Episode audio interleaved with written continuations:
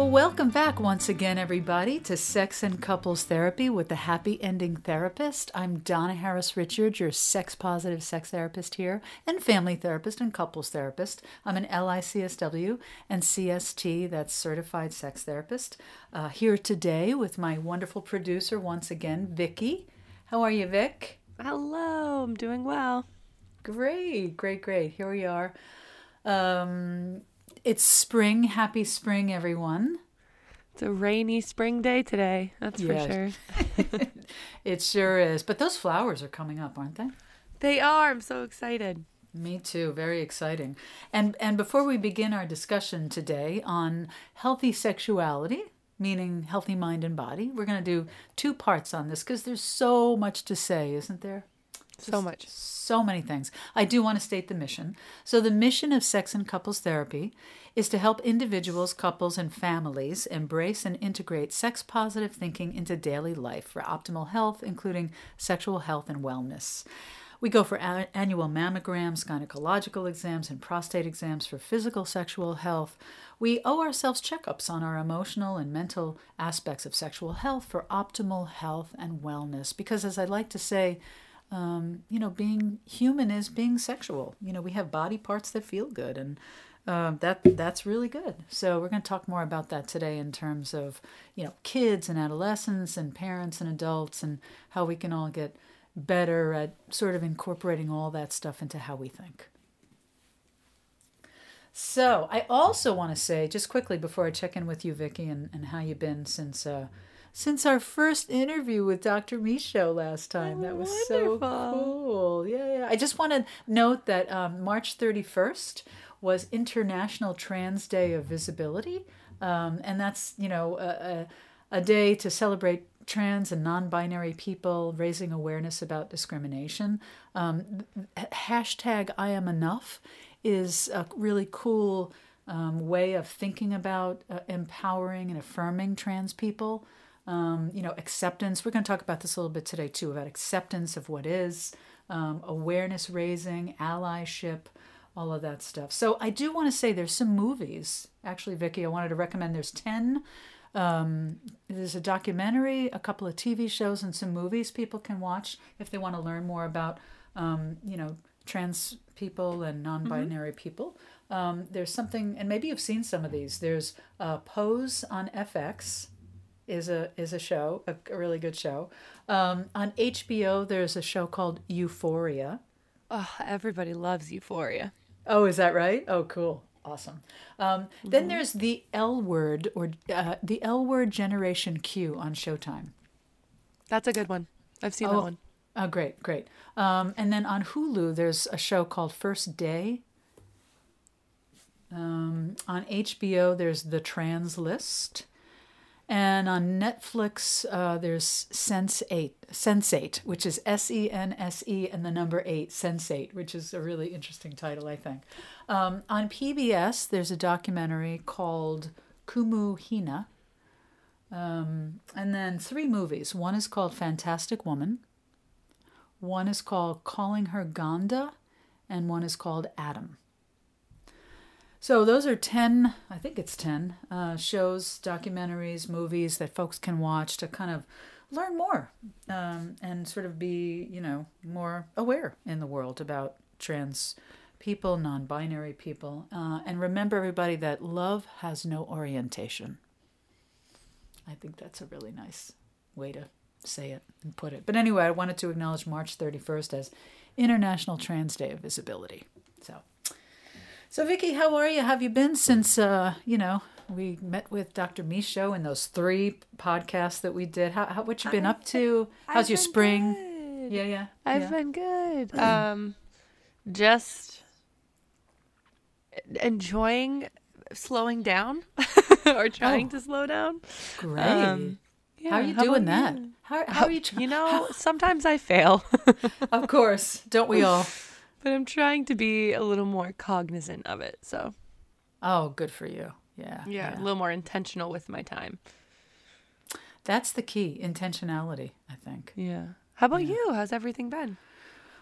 Well, it's been hard to slow down because I've been oh so busy, but like you, I'm really trying to, you know, convince myself in the moment that when I do slow down, it's good for my creativity, it's good for my mm. imagination, it's good for my health, mental health, heart health, quality of life. So, yeah, I've been trying to take those chunks of time um, and just be in the moment, be present. Um, I do actually in spring, right? Because now the you know crocuses are popping up and daffodils. You know, it's it's actually easy to get out there and stare at the flowers, you know, or listen to the bird Yeah. calls. Yeah, that really puts me in the moment. So, um, yeah. So it's it's yeah, I've been good. Been good. So let's see. Shall we just get started and kind of dive in? Let's jump right on in. Yeah. Okay, great. So I thought what I would start uh, in terms of talking about healthy sexuality today, meaning a healthy mind and body, right?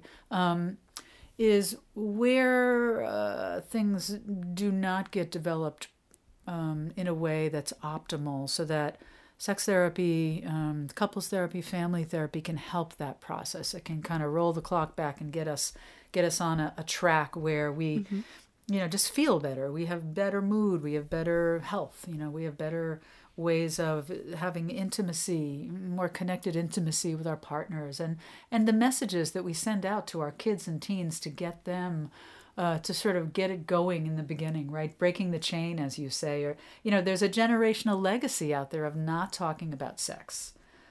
right. And you know, sex. Uh, talking about sex isn't just about sex. Actually, let me. I, I found a quote here this morning from Esther Perel, and I really like it. She says, um, "Optimal sexuality may be heightened in sex therapy by helping clients to grow as individuals and partners."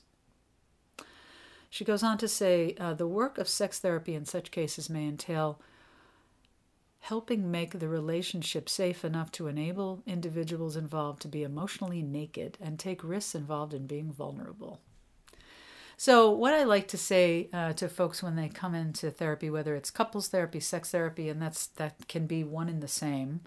Uh, I get people actually calling me and saying, "Do we have to do one or the other? Can we do both?" And it, it over it overlays, interlaps. It's all connected because it's about growing ourselves individual individually to have a better relationship, right? Um, so, you know, David Schnarch says, silence suggests that eroticism is dirty, inherently embarrassing, dangerous, inappropriate, or vulgar. Silence is an education in sexual attitudes and gender role. And this is from his book, Constructing the Sexual Crucible. So I love that idea because when we're when we're sort of silent or omitting, committing the omission of talking about sex, you know, this isn't good because it, it's, as I've talked about before, it's missed learning opportunities for our kids and our teenagers. So talking about it, I know it's not easy. It brings up anxiety, but you know, if we really want our children to, to have great lives and, and understanding and education and healthy relationships, then talking about it's important. And I'm happy to help folks do that. So please call, please reach out. Um, so let's see what it, there's an idea. Um, I've talked about this in relationships, and then I'm going to go back for a second. Um, there's there's a great irony, as I as I like to say, um, that in in um, in treatment, it's not well in treatment and in relationships, it's not that the tension recedes uh, over time. We have to learn how to hold tension in a relationship, whether it's with our partner or talking to our kids about sex, right? It's just that in treatment, we can um, manage the tension more masterfully. All right. Um, I didn't put that in the notes, Vicki. This is something I thought about this morning. No, that's It's- fine. Keep going. Yeah, it's great. oh yeah thank you so um yeah it's i think people come in with an expectation whether they're doing couples with their partner or they're wanting to talk about sexuality with their kids teens etc that somehow it's going to get easy well it does but it takes a lot of practice it's like getting good at driving how do we get good at driving we have to you drive. exactly. Exactly. Uh, yeah. So, you know, how do you lower your anxiety about travel or, um, you know, getting good grades. I mean, I suppose at some point that happens, but there's a lot that happens before it starts to feel easier. Right. It means the the doing of it and the and the coping with the um, the difficulty or the anxiety that comes up, and holding the tension in the relationship, and that's okay. That's good, right? And with that, we can get more masterful at. Okay, so now let's get to the heart of what I want to talk about. You know, for this podcast and the next one that you and I will will conversate about, Vicky. How's that? Um, so, so problems of low desire um, are rooted in six things, and I, I, thought we could talk about kind of six things today, um, or in part one and part two, and then how to turn that around. So, uh, problems of low desire are rooted in problems in sexual development, right? Um, which means what? You know, buying into myths or not getting our questions answered as kids or teens, not knowing what's normal, right? Or not normal. Um, let's see. The second thing that uh, a uh, problem of low desire can be rooted in is uh, lack of imagination. Um, you know, sensual development. Like mm, when kids play and they're free and they can explore, they're developing their imaginations. You know, around yeah. art or music or nature. You know, this is really good for kids. I was watching. Actually, I was watching Samantha Brown the other day. Did you ever watch her, Samantha Brown, the travel show? No. Oh, she's just adorable. And um, she was doing a thing on travel, and she talked about, you know, how child psychologists often um, sort of prescribe this idea that exploration for children when they're running outside or you know finding flowers or you know playing with sticks right they're just they're they're improving their imagination for the sake of um, again, being more creative or learning. I mean, children's play is about learning. When they're playing, they're learning. Um, so, uh, you know, for older people and adults, you know, learning's more maybe about going to school, not so much playing, but for kids, it's about play. So we really have to encourage imagination. Do you feel that this is just something that popped into my head? Do you feel that all children's play has to be educational? No. It, Okay, good. yeah, no, no, no. Thinking, That's what I'm I was, saying. I was yeah. listening. Yeah, I was listening to a podcast on that. Sorry, I zoned out for a second because I was thinking about the podcast that I had just listened to about yeah. this exact topic. And it was yep. so interesting because it was two people one that believes that all play should be based in educational something and the other person's like no kids want to build a fort because they want to build a fort let them build a fort and have a fort That's like right. that doesn't need to always have something that's right. Yeah, and that's where they get to just sort of explore. Um, right. You know, ki- kids are smart. I mean, I hear parents all the time saying, "Oh, my kid is so brilliant." Well, kids are smart, and so when they're building a fort, they're learning, and they're just kind of getting to do it in their own way. And right. this is how they develop creativity. Absolutely, for sure. Let them be. Let them run outside. Let them do their thing. I mean, yeah, of course, sometimes you're going to read to them or do educational games, but a lot of uh, create developing creativity and imagination is just letting them go. Yeah, do do their thing. Um, so uh, and that that just you know helps adults right get better at learning how to you know or being better designers or writers or whatever they do in life. It doesn't even have to be artistic. You can be artistic in a non-artistic field. Um, so, anyway, all right. So, problems of sexual development, buying into myths, lack of imagination, sexual trauma sometimes. You know, people um, can associate that if they've had trauma, then uh, somehow they're damaged or something's wrong with them. And I want to help turn that around for folks. You know, I want them to understand that yes, they experienced that, but that's um, that's one part of their experience. That's not the whole of who they are. Um, let's see growing up in a family or household that, that had a sex negative perspective, right? Or the absence of a sex positive one. And we're going to talk today about how you can create a more sex positive one. Um, fear of the erotic self. That's number five. Uh, when when when adults, I'll just say this very simply: when adults are avoiding talking about sex with their kids and teens, it has more to do with their own fears about eroticism, their own embarrassment, their own shame, their own guilt, right? So when we serve ourselves, quite often we're not serving our children, right? When we're trying to lower our own anxiety and we're cutting out the conversation about sexuality and body parts that feel good, this is we're not doing our kids a service. We're doing them a disservice, and we don't mean it. I'm not saying that people do this intentionally. That they this is what comes naturally quite often for people, but we have to just sort of um, make the effort against what comes natural and put in the effort you know, to do something different, to get something different, right? To break that cycle. Um, and number six, problems of low desire are rooted in anxiety, right? Anxiety leads to avoidance, and avoidance leads to missed learning opportunities and less development. And that's good for the kids to see that too, right? So say like, you know, this is a topic that, you know, if you know it's a, a mom talking to her kids right like you know i have a hard time talking about this you know i don't really know the best way to do it we'll, we'll learn together you know what i mean let be uncomfortable together and uh, be comfortable asking uncomfortable questions with me and you know going from there mm. yeah and you know what came to mind i'm actually going to be teaching a course on uh, why healthy sexuality is important to address um, for kids i'm teaching this to other therapists and and in it i came up with this idea about Imagine you're sitting down to a meal, right? Imagine you're sitting down and you're about to eat and break bread with your partner, your family, right? And you're just not talking about anything um, beyond getting calories so that you can move forward and be in the rest of your day. You don't talk about anything to do with the smell of the food, the taste of the food, the mouth feel of the food, um, you know, the, the deliciousness of the food. Imagine doing that meal after meal after meal, right? Or going to a museum and looking at art, um, taking it in, not discussing any of the sensual aspects of it the color, the texture, uh, how it feels. You just go in, you look at the art, and you leave. I mean, you know, you eat the meal and you leave the table. It's it's that's kind of what it's how I think about missing out on. You know, I talk about eroticism, and I know people might go eroticism and children, teenagers. Well, when I'm saying eroticism, what I mean is just thinking about delight and pleasure and sensual. What's sensual?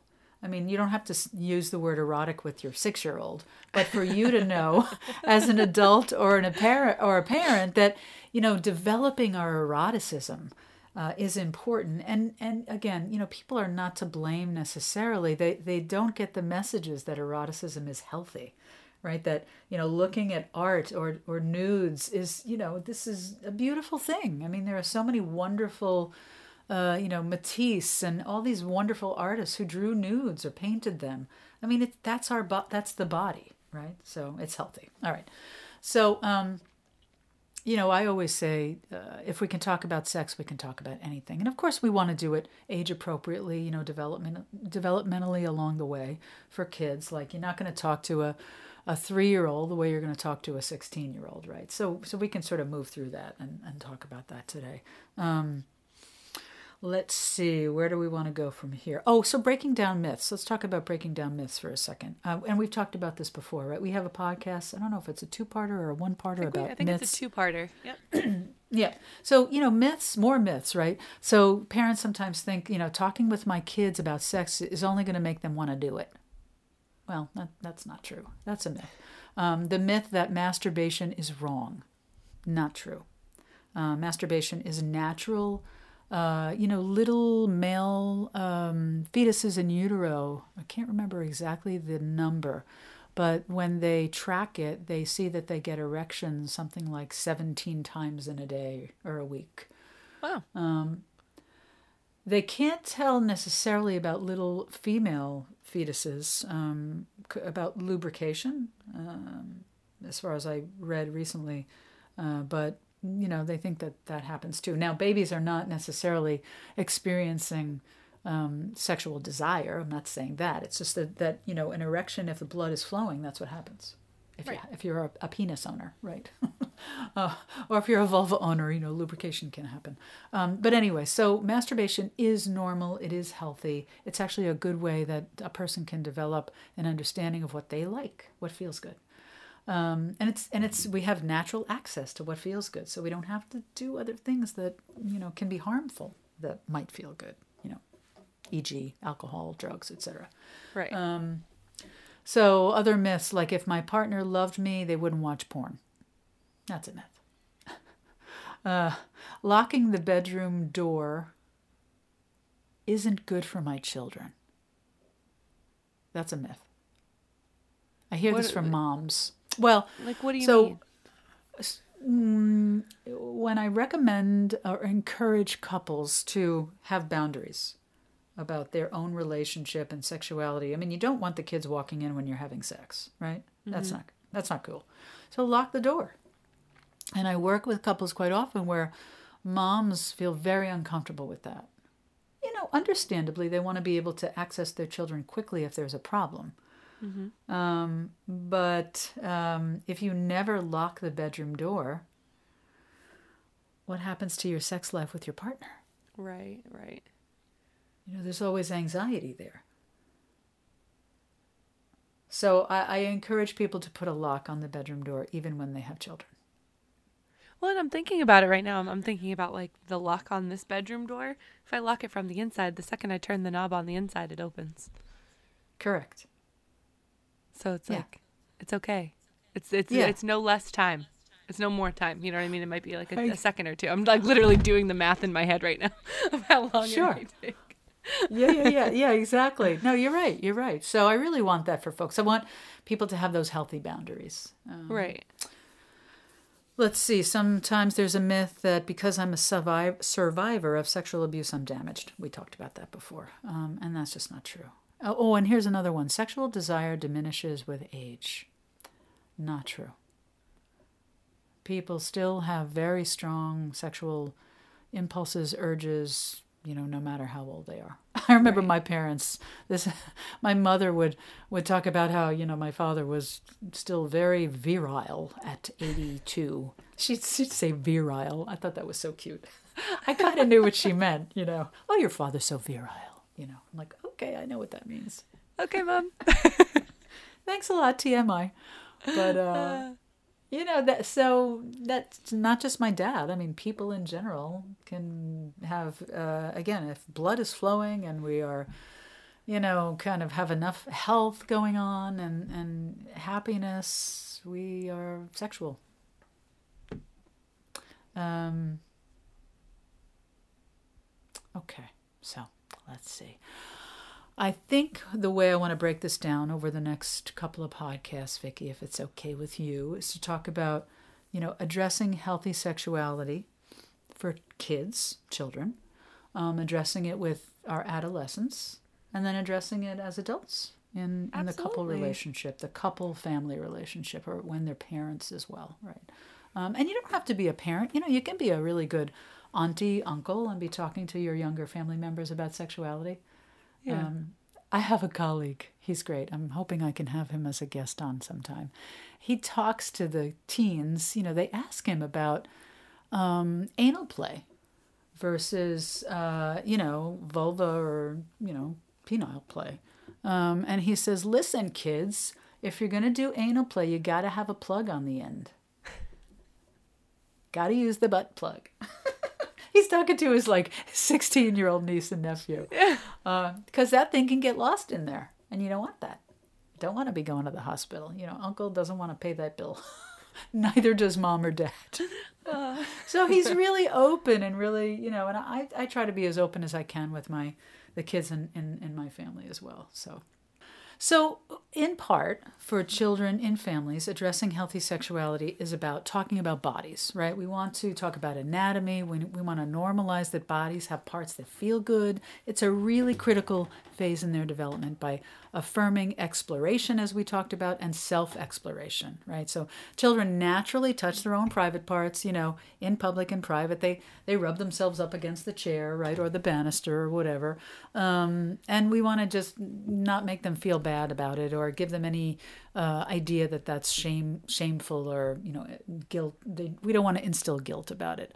Um, so let's see. Um, yeah, kids, it's very normal that they do the, you know, playing doctor thing, you know, around like seven to 12. They're exploring. Um, so, so just normalize it. Don't be shocked by it. Don't show a, a face that makes them feel like something bad happened, right?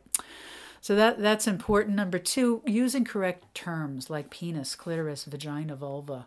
Um, you know, I have this little saying: uh, by not naming it, we're shaming it.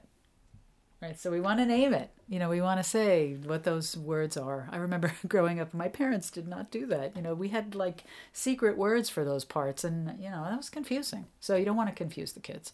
Well, um, and you know, God forbid anything were to happen. You know, if somebody right. they don't know what they're saying or you know well yeah and th- so that leads to sort of body safety and appropriate touch. So if we teach children how to name their private parts they're more likely to communicate to us if someone touched their private parts right? Right. And we want to send that clear lesson that um, you know, you can name them, you know, bottom and, and breasts and nipples and, you know, penises and vaginas, all those things go under bathing suit parts, right? And no one has the right to touch those parts, you know, except for, you know, mom or dad with washing. Um, and, and even then, you know, it's very important that if, if children don't feel right about that, that they say that to a trusted adult or like with a doctor, you know, make, making sure parent is present.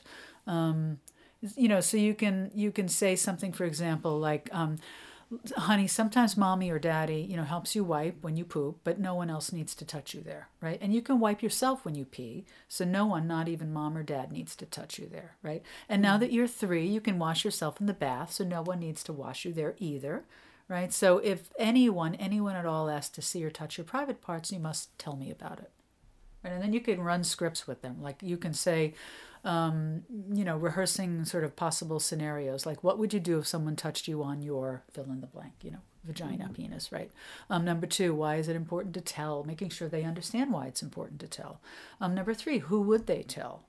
Uh, number four, who would, uh, sorry, what would you do if the person said it was our secret? So the no mm. secret rule, right? No secrets about any stuff like that. Um, maybe we have surprises sometimes, right, about birthdays and things, but no secrets about touching bodies. Not definitely not. And number five, you know, what if this person made a threat like they would hurt you or me? You know, helping them understand that that is not okay. Um, right. So let's see. Uh, you know, there's some helpful resources on ahaparenting.com if you want to read more about this stuff. It's really, really good, I think. Um, talking about sex age by age, an age by age guide. Um, I know we don't have much time left, so I want to kind of just can I roll through the rest of these here. So you never want to. Um, oh, sorry. Let me go back. The importance of consent, asking and and giving, right, or not giving. We ask people before we touch their body, and when someone says stop, we need to stop, right? We need to give consent for touch as well. So asking and and receiving.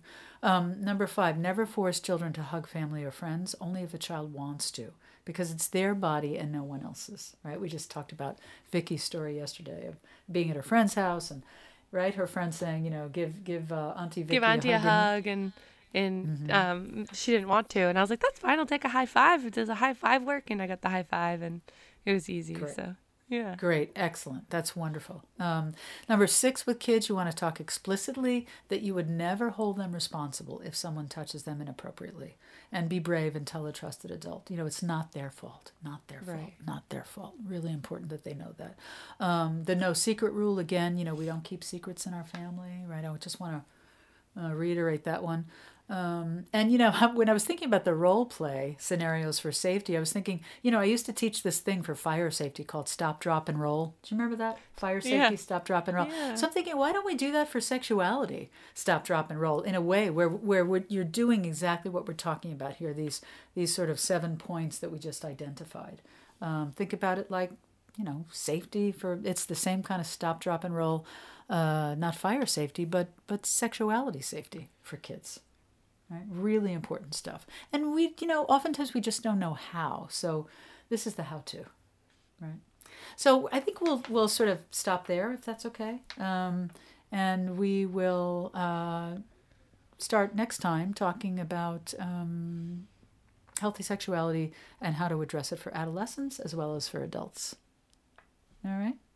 Well, thanks for joining me, Vicki. I really appreciate it on this rainy spring day. Thank you, everybody, for joining us. Um, remember that if you would like to get in touch, you can uh, certainly go on the website which is www.sexandcouplestherapy.com. Feel free to call the office at 508 990 9909. You can find us on Facebook at the Sex and Couples Therapist, and on Instagram, we are the Happy Ending Therapist. So thanks so much, everybody, and remember to always make time for pleasure, play, and passion. Catch you next time.